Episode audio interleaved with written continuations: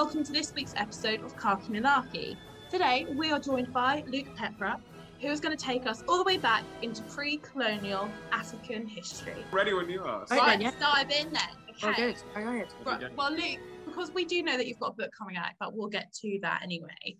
Um, we ask all of our guests this. Our first question, you know, if you can summarize, I guess, your historical field or your book, you know, in 30 seconds. Um, so broad, but so Good small. lord. If you can- Yeah, that's fine. Um, yeah, no, I mean it's it's it shouldn't actually be too difficult because it's something that I think about a lot. But uh, basically, my the area that I that I sort of look into and that I'm interested in is the period um, of African history, basically before um, the European age of exploration and before um, you know the slave trade, before the African slave trade or the Atlantic slave trade sort of starts kicking off and then also the eras of uh, European colonialism. So I look at all of the quote unquote pre colonial African history and the deeper African past, but not just in terms of, um, you know, uh, what uh, Africans were kind of doing, so what the kingdoms and the states and the kings, etc., were, but also, you know, what were the, you know, what were the, the original and traditional, and what are the traditional beliefs um, and practices and values of African societies and African cultures. Um, so it's basically looking at the deeper African past um, Mm. and uh, you know about what was going on in Africa before the 15th century.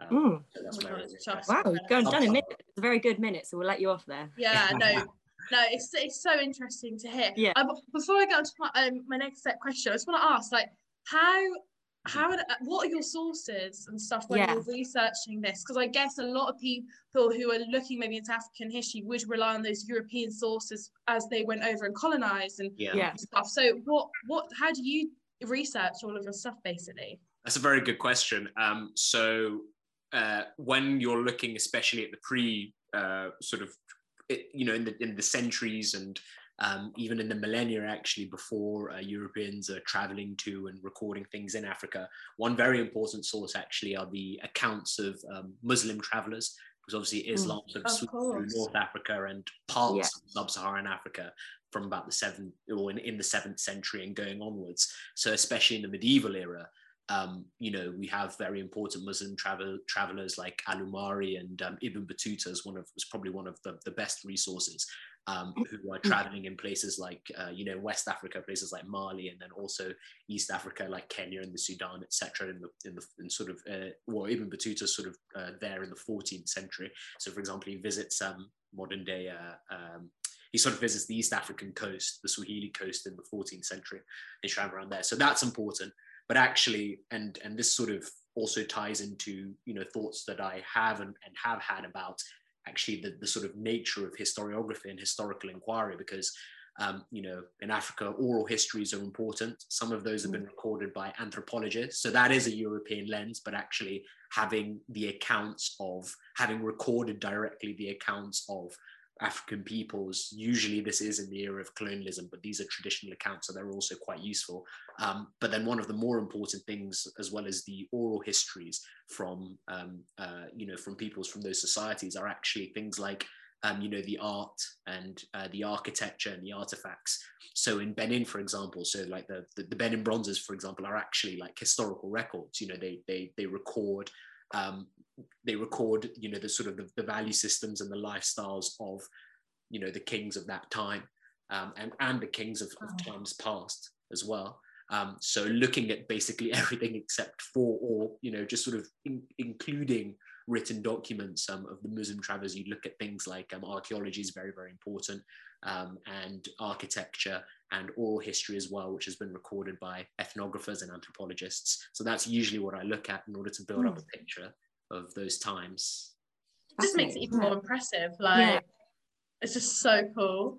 Okay, so let's dive in because I know when we were chatting about this and we were looking at like topics and you know cool stuff that we can pinpoint such a broad period that you look at. You mentioned to me about warrior queens, Oh yeah. and then we'll get onto them in particular. But before we kind of dive, yeah, dive into who they are, what is the context of who these particular queens are that we're looking at? You know, Okay. what's what's going on at the time, what period, etc. Before we kind of look at them. Yeah. So um, yeah. So so really, uh, sort of really exciting. I mean, uh, you know, the two queens that uh, you know we thought that we, would sort of look at were obviously um, Amanirenas, who's a queen of the kingdom of Kush. So this is a kingdom mm. that basically is it was um, in sort of what is now southern southern Egypt, but mainly Sudan, like modern day Sudan, um, also known as Nubia. So it's something that's sort of sort of part of like a collective consciousness. We all sort of know about Nubia, we've heard of Nubia, but this was, you know, this was this was a real place that sort of existed from about um, from about the 8th century BC. I think Nubians proper, although mm. the origins of their kingdom extend to you know 5,000 years before the present day, or 5,000 BC. Sorry, I should say. Um, so. Uh, uh, so that's where um, Amanirenas um, is, and um, for her.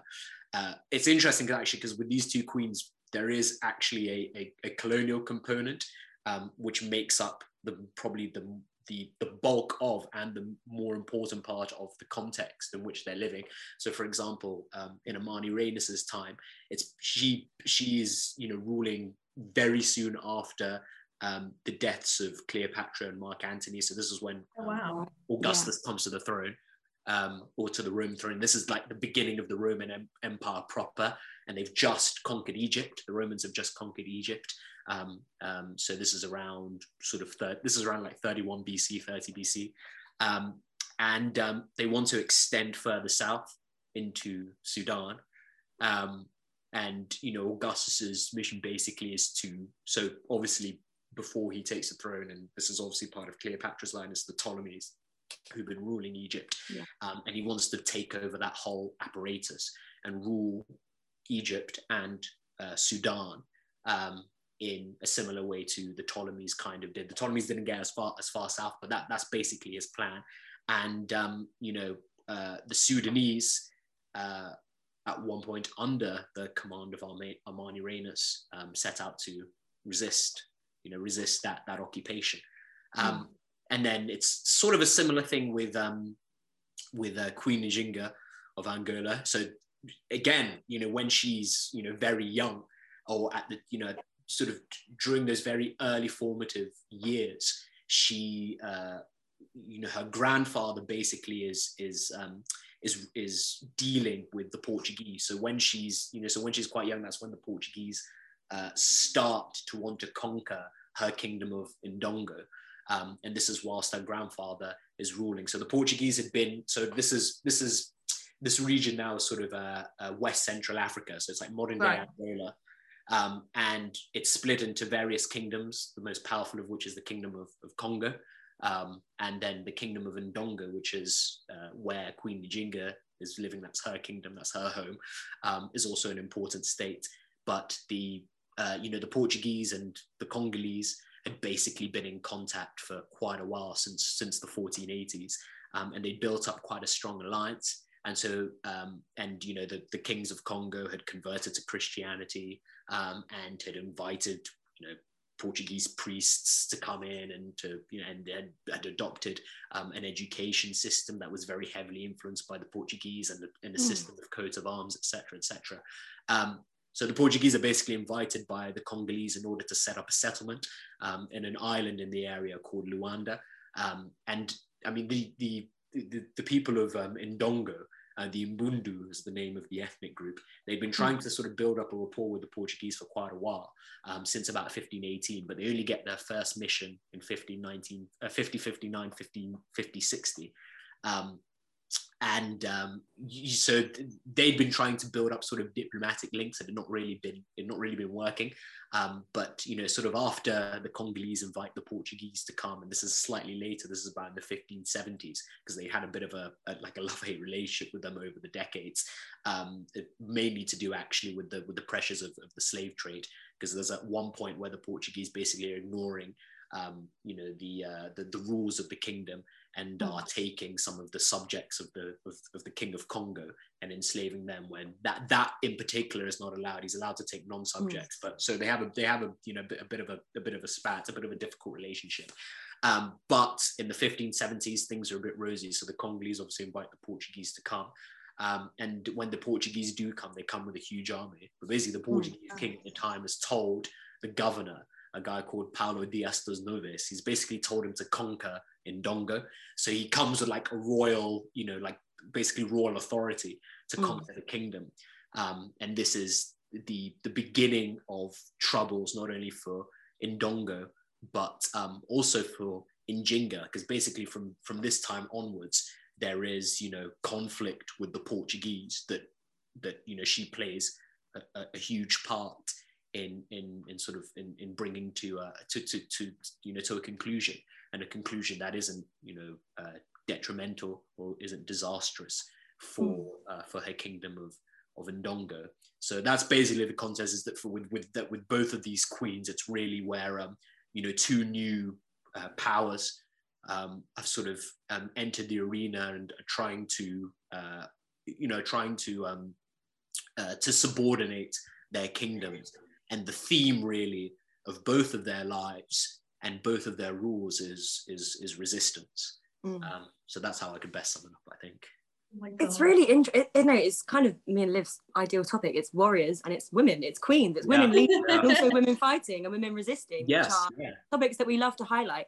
What what drew you to this subject initially, and why? What do you think is the, or if you could pinpoint uh, a kind of broad cultural significance of these queens, what would you what would you kind of pose on that? No, that's a, yeah, no, that's a great question because actually my you know my um we actually have in my ethnic groups. I'm I'm I'm an Ashanti, um, who basically were, a, uh, well, I mean, they're an ethnic group in modern day Ghana, but mm. uh, at one point, beginning from about the 17th century, they, they built a, a large empire and conquered quite a lot of other, um, you know, ethnic groups in the same area. Um, and um, uh, our, you know, our, that, that, that, that tribe, you know, the Ashanti or that ethnic group, we actually have our own warrior queen as well called Yaa Oh, wow. So she, and mm. she again, it's a similar thing. She resisted the British in the same way Amanirenas resisted the Romans and mm. Njinga resisted the Portuguese. So actually, when and and there's their name, but there's also a similar queen in in um, um I think in, in, Benin who does similar. So you have basically the the it, it seems to be actually that when it comes to um, you know, stepping up to the plate, that you have female rulers who, in every instance in sub-Saharan Africa, have done that and I think one uh, important reason for that is that in uh, uh, not in um, Angola specifically or modern day Angola, so in Ndongo there, but for example, you know, my, uh, you know, my uh, group or my ethnic group, my tribe, the Ashanti are matriarchal and have been for mm. a hmm. while. So we kind of have a system whereby, um, so for example, the most important authority um, in our society is the Queen Mother, who is yeah. the um, the mother of um, a chief, but she plays. But even if she isn't um, his mother genealogically, she plays a huge part in the selection of the king of the Ashantis to, to this day.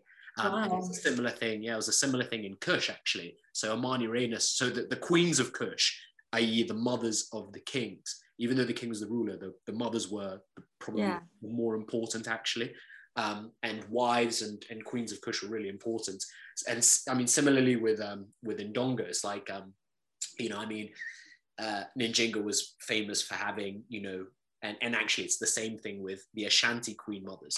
You know, they have similar arrangements to the male rulers of Ashanti. You know, they have they have like they they have male concubines. You know, they have their own councils. You know, they have their own you know um, uh, you know they have their own they have their own courts so mm. they basically act as like a direct counterpart to, to to to you know to male rulership and this this sort of complementary aspect this yin and yang is an important mm. part of the nubian so um, you know Aman, uh, in in kush during uh, Amanirenas's time and even before that it has a bit of a, of a historical precedent but then also um, to a certain extent in Ndongo, but especially in Ashanti, there's this uh, you know there is this uh, idea that you know you need a male and female counterpart and you kind of need male and female you know energy and perspective um, mm. and values in order to rule a people effectively because wow. society is which makes which makes so yeah. much sense yeah it makes so much sense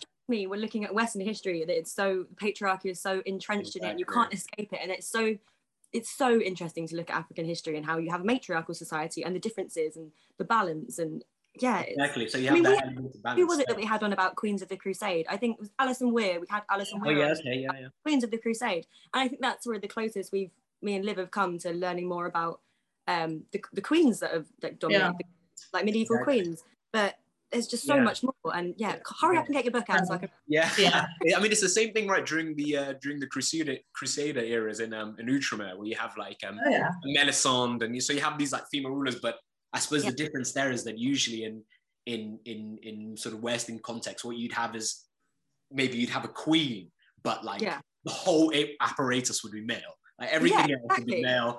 You know, extending not even just in the physical, like not even just in the physical and political realm, but also if you look um sort of um you know in the cosmological realm. This is one thing that I found quite interesting actually in Kush, for example. One of the most important deities is, is Isis. You know, and the cult of Isis is the most important. So it's like the idea of you know the the importance of the feminine. You know, Yeah. not just in the physical realm. It's something actually that that that is sort of deep in the cultural ideology, Yeah. and it Wow. extends. You know, in So all eras. And it's this it's the same thing in Ashanti. You know, we have um, um Asase Yaa as well as Mm-hmm. Niame. So and actually, you know, Niame and Asase Yaa, and sometimes Niame, who's our who's sort of like the supreme being, is conceived of being one being with a male and female counterpart. So it's like a they. So it's like Yeah. so Oh, you have wow. Okay. so Yeah. that so like the you know the ideas of of of you know of, of the importance of having both a male and female aspect to all areas you know of life and and Mm. you know, and, it, and, it, and, and it extends all the way all the way down even to even to today so if you look at like um you know at, well i mean it was probably more pronounced in sort of the the, the pre-colonial era but even nowadays in sort of um households in ghana like you, you see there is that you know um, idea that you know there are in order to run a household properly then you need to give equal Yeah. weight to the values and decisions of you know of the husband and the and, you know and the wife um, and husbands and wives are able to and it's like so, you know it's like I say with the um, with the queen mothers like you know they have their own um, you know it's accepted for them to have their own you know concubines and to have multiple husbands and you know so they can Yeah. sort of do this, do this Wow. thing Yeah. yeah um and so i mean and so that's what interested me i'd always thought and i remember when i was quite young man, my grandma who's who's sort of you know who's who's very much like um you know who's, who's very ashanti Yeah. um, took a very you know was much more interested for example in my sister than she was in either my brother or i um, I was just curious about this. Like I didn't think I didn't think much of it, but I was just curious about you know curious about it. And then when I was Yeah. learning about you know the importance of of you know of of of, of, for example um uh, you know daughters in the Ashanti context, because not only is because the Ashanti and it's the similar thing with um, you know the uh, in, in in ancient Kushite society. So they're not only matriarchal but matrilineal. So inheritance goes to the female line. So for example, it's the it's the children of the daughter who inherit you know the father's or, or in that case if it's the children the grandfather's um you know property so for example be my sister you know would be my sister's children who would inherit Wow. my dad's house for for instance Yeah. or my dad's titles or that you know Yeah. those kinds of things if you had any but um so that's what interested me I'd, I'd sort of been you know face to face with you know with with a matriarchal and matrilineal Yeah. system so I was curious about whether there were any other um you know whether there were any other systems like this but then i think you know sort of what you sort of allude to phoebe is like you know what what can we kind of learn from it because i think Mm. it's it's something that is an important and ancient component of you know of a society let's say in you know the ashanti context that has existed for centuries thousands of years so i mean to some degree it works but to be fair in africa they're also very patriarchal especially some Mm. groups in Nigeria. There are some Yeah. also very patriarchal systems. So I'm still, I mean, it's something that I'd actually, you know, want to look, look into. I'm not sure exactly why Ashanti became matriarchal Yeah. and the other ones didn't. But I will have to get you back when you find out. yeah, Yeah. I, to I'll find explore out. further. The follow up. I can see why you got into this topic once you started. You just kept pulling out more and more and thought, yep, this, this Needs is keep going. Well, that leads perfectly then into asking about your new book deal because am I right in saying that you're aiming to look at 500,000 years of African history? Yes, I mean, it's, it's misread. Give us an exclu- like, give us an exclusive of simply how, what, Yeah. Are looking at all of Africa? Is it going to be one area? How are you doing this? How, how am you I? ten books or one? Yeah, yeah, yeah. Um, the, yeah, I mean, the answer is I'm doing something. I'm not. I'm not really. Actually, I'm you not okay? Really doing it. Like- I'm not okay. I'm not okay. I'm stressed. big challenge, big Yeah, challenge. It's a Yeah. cry for help. Yeah, there's fine. It's fine. Um, anything. I was like, "Ah, come on, this anything to distract me from my work. Yeah, fair. No, yeah, but, um, to be honest, it's actually not so bad because I think, you know, uh, especially when I was choosing the title, I mean, I know that, you know, in, in sort of what I'm covering, I'm encompassing 500,000 years of history, but luckily it's not a, it's not a narrative. It's not like, um, and then Montefiore's got a, Simon Sebag's got a new book on, Yeah. on like the world where he's sort of looking at a narrative. It's not quite like that. Luckily, mine, Okay. the 10 chapters are thematic. So Oh, depending on the theme that I'm, so I'm doing, you know, it's, so it's like 10 chapters and each one looks at a different theme that um, I found or I, you know, believe is sort of important to, um, you know, would be important for people if they wanted to understand, you know, as a word like the, you know, the African core of, of, of, of pre-colonial African societies and African cultures. Um, so for example, one chapter I look at, um, let's say the, the empires of, of West Africa in the medieval era. Um, one chapter I look at matriarchy, another one I look at trade and multiculturalism. So I sort of, uh, and you know, uh, another one I look at, um, um, you know, at, at, sort of oral oral storytelling and oral history. So depending on the theme that I'm doing, I look at a different period and I look at a different uh, area. So, for example, uh, the multiculturalism and trade one, which is actually the one that I'm sort of uh, uh, research, uh, yeah, researching in the moment, which I think is really, really interesting. But that is, um, you know, East Africa during, you know, the, the Swahili coast, modern day Kenya, Mozambique, um, Somalia, um, during the sort of from from about the 11th, 12th to the 15th centuries, and it's amazing because you have, um, you know, spoiler, but basically during in that in that region during you know this time you had you know trade relationships. And you had people coming from you know as far away as india and china and the yemen you know in order to take part in the activities there. So we sort of think of sometimes multiculturalism multiculturalism as being quite a, a fairly modern um, Mm. you know, phenomenon and um, actually you know what this shows is that you know these these links and these global links and globalization has been you know, Mm. for, for some people is a, a part of um, you know, an important part of their societies and, and politics and um, cultures for, for ages. So, for example, like you know, East African cultures are heavily influenced by, um, or you know, fairly influenced by cultures from you know Arabia and from India and China. So that, so I look at that uh, like there during that Mm. period. Mm, Um. And um, yeah, and I mean, I, the reason 500 years, I look at, you know, I sort of talk a bit about, um, you know, really, really sort of, you know, I look, I look a bit at, at archaeology and, you know, interrogate kind of, uh, you know, the origins of our species, Homo sapiens, which, you know, sort Oh, of wow. conventional academic knowledge um, uh, agrees that, you know, the origins of sapiens was in East Africa.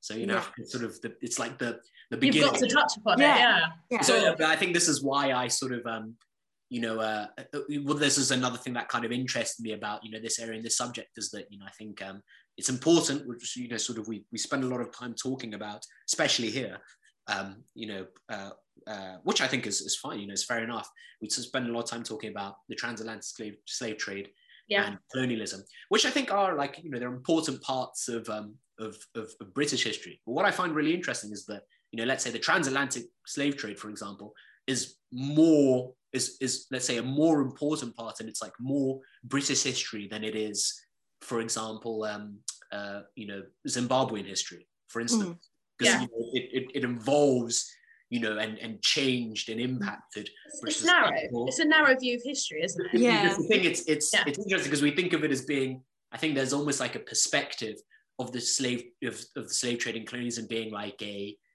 being like a history of um of of, of you know of like uh, of like black people. Yeah. But you know, I think what you have to not. is that No, that's the thing you have to yeah. it's like it's the hit so for example in ghana the slave trade is important because you know and for the ashanti it's important because you know we were on the west african coast dealing with the dutch and the portuguese and the british during that time you know conquered by the british etc so for the ashantis you know for for for um you know for certain groups in in uh, you know nigeria for people in ivory coast and burkina faso etc like that particular one is um is important. But it's like european colonialism is is pretty important but that might not be as important for say um, Ethiopia as it is for you know like South Africa. So you you kind of they're like degrees, but I mean, uh, you know, I think what I you know was was always thinking to myself is that you know these two areas. Uh, these those two areas, the transatlantic slavery and colonialism, are important to look at, and I understand why we look at them a lot. But you know, it's like I saw there's 400, 400,000, 495,000 years you know, oh of history. Be like before that. unfortunately, yeah. not a lot that we know. We don't know a lot about it, mm. but you know, there's a whole. There's just like so much material that yeah. doesn't yeah. even really get you know look into and doesn't really get explored and doesn't really get you know talked about so much in in, yeah. sort of in, the, in the in the public sphere and the popular sphere even though a tiny bit of research has been done on it again it is it is difficult so when i'm doing something like the bantu migration it's a huge migration of you know um, of Bantu people. So these are, um, it's like a meta ethnic group, which has lots of little ethnic groups, uh, sort of, which make up, which, you know, that make it up. And mm. they sort of now live, so people um, who are classed as Bantu, so includes like the Zulu, for instance, live mainly in East South Africa, but they came actually from West Africa originally and right. moved across yeah. over, over, a period of about you know a few thousand years, about four to five thousand years. They moved from West Africa into East and into and across East and South Africa. And whilst they were doing that, they were sort of um, engaging with and trading with and you know intermarrying with like just probably probably hundreds of groups of hunter gatherers no one will never know and that's what gave all these distinctive peoples all these peoples their distinctive cultures and languages and all that type of stuff mm. um, so that's you know let's say a 3000 year you know, an important part, I think, of, of, of you know, if you want to sort of understand what, you know, why Af- Africa and certain African peoples are the way today, it's an important thing to know about. But I think obviously part of the problem is that no one, re- no one knows what happened during yeah. those few thousand years. Um, um, but you know, it's one example of a major kind of event that you know is not really you know has has been like studied a fair amount, but yeah. is sort of not something that's that's that's known about, you know, and, and yeah. seen as being a major, you know, something that you know, like a major event of you know of, of our species. Mm. Um, yeah. So that was what I sort of want to look in the past. Is actually like, we spend a lot of time talking about this, but you know, I mean, there's there's five, you know, four to five hundred thousand years of of stuff before that of events and people and places and you know architecture and art and all that kind of stuff which gets you know nowhere near amount so it's very like it's very skewed i think yeah um, the focus yeah so that's what i kind of wanted to bring a bit mm. more into the open um, yeah. We've already started to fill that kind of gap in the market, haven't you? Because you've got a documentary on history here. Is Africa uh, written out history? Yes. How was producing that? How did you find that? Um, so uh, that was, I think, just after I'd done the Twitter takeover, and I had a message from um, uh, he's uh, like a, he's like a producer director who works with uh, with History Hit, and he asked me if I had um, you know had any ideas of any stories that I wanted to tell, and I think that one is uh, sort of what I look at there is you know why actually you know sort of just asking the question of why do we know why do we not know so much mm. about, you know, all this stuff before um, and focus a lot on transatlantic slavery and colonialism and, and could that be a reason why you know a lot of people of African descent sometimes feel sort of disaffected because yeah. you know it's like if the foundation of your identity perhaps rests on one of subjugation and conquest just doesn't really make you feel very you know it's just not you know it's like it's like for example imagine if uh something that i think i mean i don't know how sort of plausible it is but you know imagine if um you know let's say you know every you know everything um, or you know if you wanted to represent British history and all the programs and all the documentaries and all the articles etc were about like you know the Norman conquest just on yeah. and on and that was like the foundation. It would be like a similar thing but yeah you know, it's so, true. but we know here we have so much of the stuff. You know you have you know Nelson and you know Elizabeth and Shakespeare. You have just all these other things that you can draw upon which make you feel proud which you know I think all British people should feel proud about you know um, who they are and where they come from. So that's what the documentary is looking at is um you know uh, this other, you know, all this other material that you know could be sort of the foundation identity. Why is that not not known about? And um, uh, you know, one of the things that I look at is um, perhaps that um, in the early days of kind of uh, scholarship about you know African history and ethnography, which did come about as sort of um, as, as part and parcel of colonial expansion is that a lot of the you know a lot of the amazing achievements that um, African societies of the ancient medieval eras had, um, you know, had, had done. Um, a lot of things that they'd made and, and built, and a lot of, you know, um, a, a, lot of their sophistication, etc., was attributed to other peoples. Uh, so peoples from China and from, you know, modern Israel and, and all that kind of stuff. Um, so uh, um, just because it wasn't believed that basically Africans could be, you know, were capable of you know making the the uh, the, the, the Ife bronzes or Great Zimbabwe or whatever it was, and um, you know I did you know you, when you look at sort of that history, you do notice that actually more more and more the way that that that those stories and, and that information that propaganda was kind of pushed um, there was actually to some extent, for example, in Zimbabwe, where the local people, the local Shona people whose ancestors had built, you know, Great Zimbabwe, basically became uninterested in it because they had, you know, there was, the, the, you know, the, the propaganda that, you know, your answers weren't responsible for building this had become, um, you know, had, had changed the way that they hmm. looked at their looked at their past. And now that's changing now, but it's like that propaganda, for example, in in um, in Zimbabwe and in South Africa was, you know, was propagated up until like the 1960s, 1970s, you know, from and that's yeah. from you know the late, you know, almost 100 years was from the late 19th century until yeah. late 20th. Um, so it happened there and it happened in, um, you know, it happened in, in Nigeria and it happened in Sudan as well. So like the pyramids of Kush and, um, you know, uh, so uh, yeah, so that's what, you know, that question really was, was looking at is that, you know, what are the reasons why um, we're, I think even people of African descent aren't, you know, haven't really engaged so much with that deeper past um, mm. kind of take transatlantic slavery and colonialism to be, you know, to be the most important parts um, mm. to a certain extent of our of our history. Um, so yeah, I mean that would be my ambition to do like a Vikings type series. I mean, what would be cool as well is oh, that yeah. if it was success, you could fran just because you know there are so many different areas. You could do that, but then there's also, for example, the stories of Sundiata, and then there's you know who um, founds the Mali Empire. So it's a way to look at, it's a way to tell an exciting story whilst also looking at and and sort of and you know looking at and appreciating and teaching people about African values. Yeah. So I think that's actually I think that's actually one thing that's missing from the debate. A lot of the stuff that we look at is you know it's like there is a distinction I believe between you know black and African because there are all kinds of quote unquote black people you know people mm. from the, you know let's say from the caribbean or from um, you know or even just from different places in Af- you know in, in sub-saharan africa yeah uh, have different or you know for african american or anglo american uh, sorry uh, african american or anglo african or whatever you have uh, different mindsets and values and different parts of your history and importance you know all the all different kinds of things so you could look at yeah.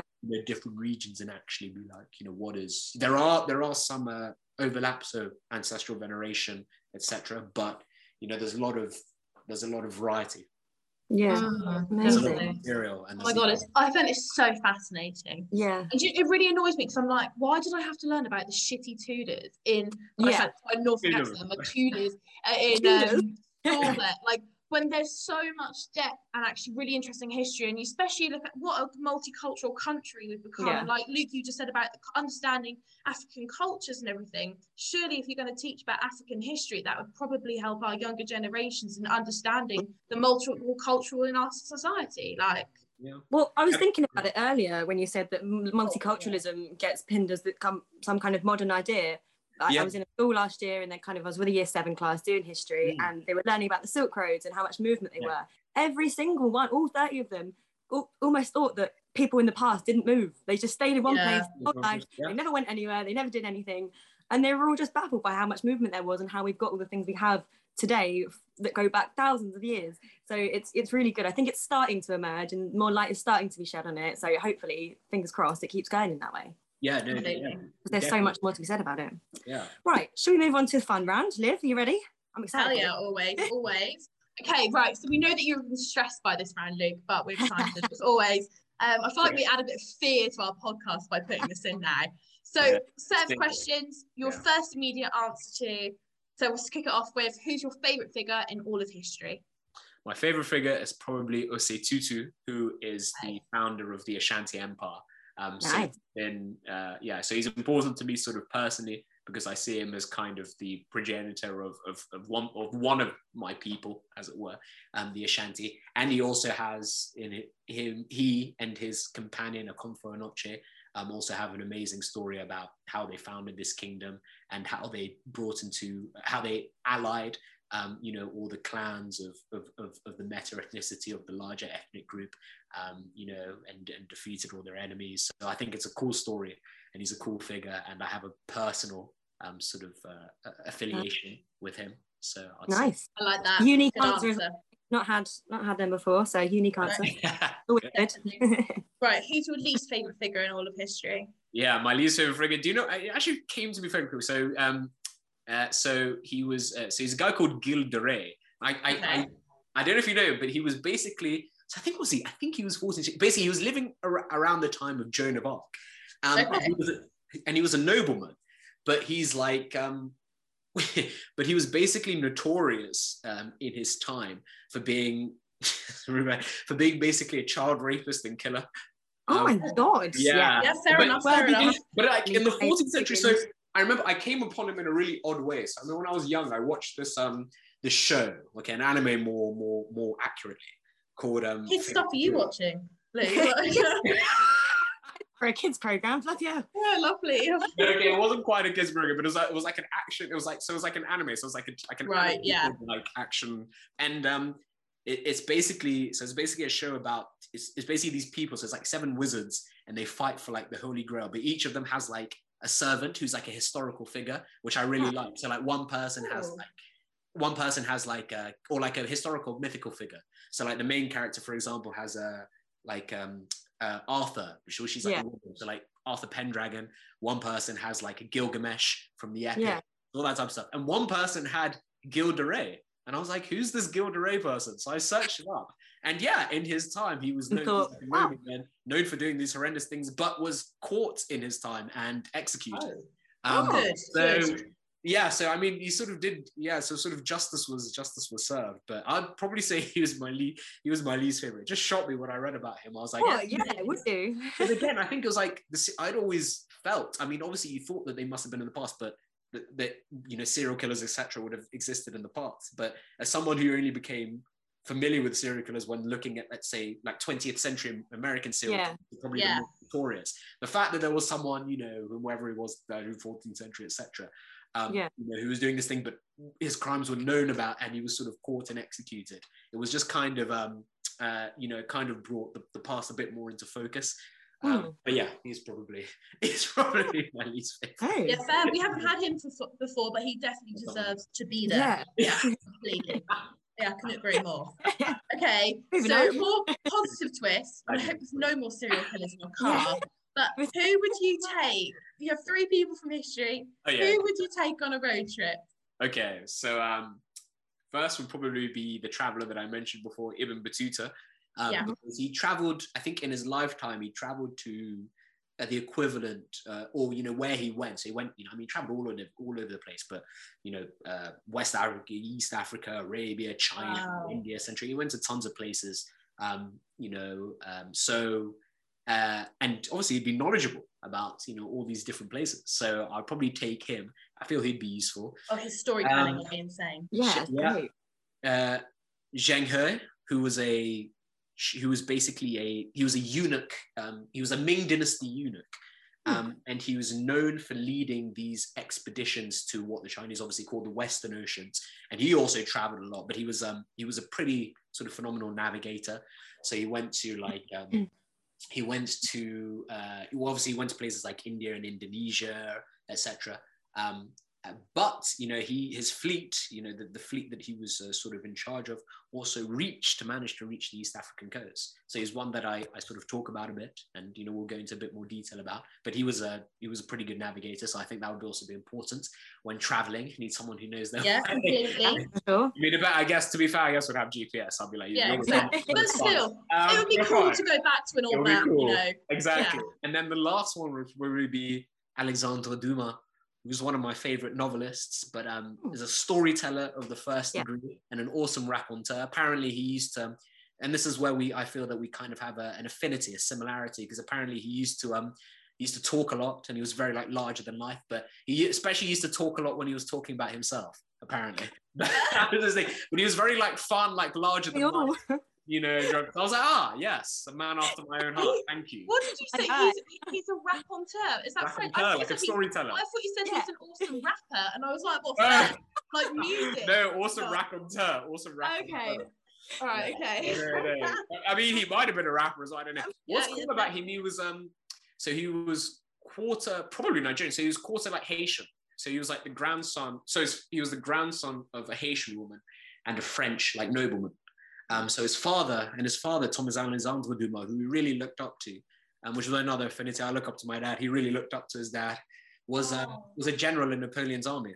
Oh, um, oh, wow. known for like having superhuman, like, known for being like really strong. Apparently, he could carry like four muskets in two of his arms. So, and you know, he fought as one of Napoleon's top generals.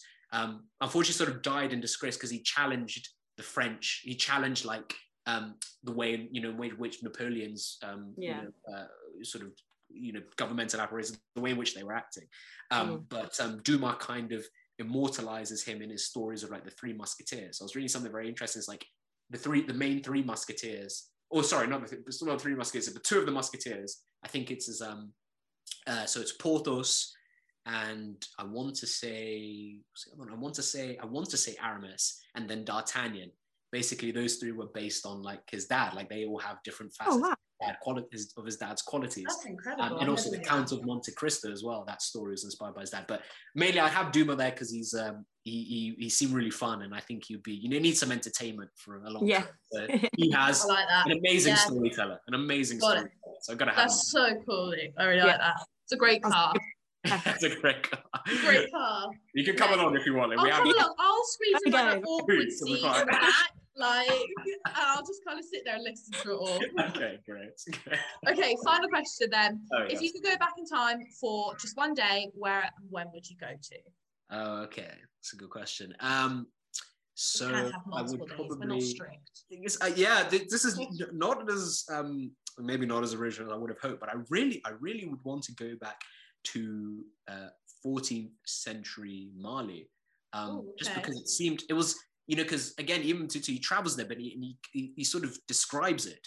And it just seems like, you know, it says it's like, you know, really beautiful and really clean and really safe and all that type of stuff. And um, I would just like to, uh, yeah, uh, that's, and, you know, sort of um, also wealthy and then also has, um, you know, different quarters with all, you know, different kinds of people and it's bustling and it's kind of, it's, it's like the source of, you know, most of the world's gold at that point.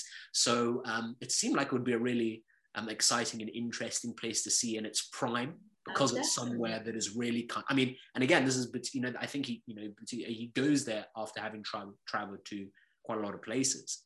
Um, so you know the fact that he talks about it so highly makes me think it was a place that was quite spectacular. So, oh my god I want to go back there as well. Lovely night to finish on that's really is Oh, really oh, is. Oh god, not so quickly. I'm gone. I know, it goes. No, we're having so much fun. It's nice when you're having fun. yes, yeah, no, definitely, definitely. oh my god, Luke. Thank, thank you so you. much for joining us. This has been fascinating. I'm sure that our listeners will appreciate you shedding this light on African history. So yeah, it's been brilliant to talk oh, to you. No, thank you. Thank, thank you so much for having me. I really enjoyed myself. So that was the brilliant Luke Pepera taking us through pre-colonial African history. We'll be back with another episode next week. Until then, you can like, follow, share, retweet. You can find us at Khaki Malarkey on Twitter. Um, until next week, this has been Phoebe Style. And I've been Olivia Smith, and this is Khaki Malarkey signing off.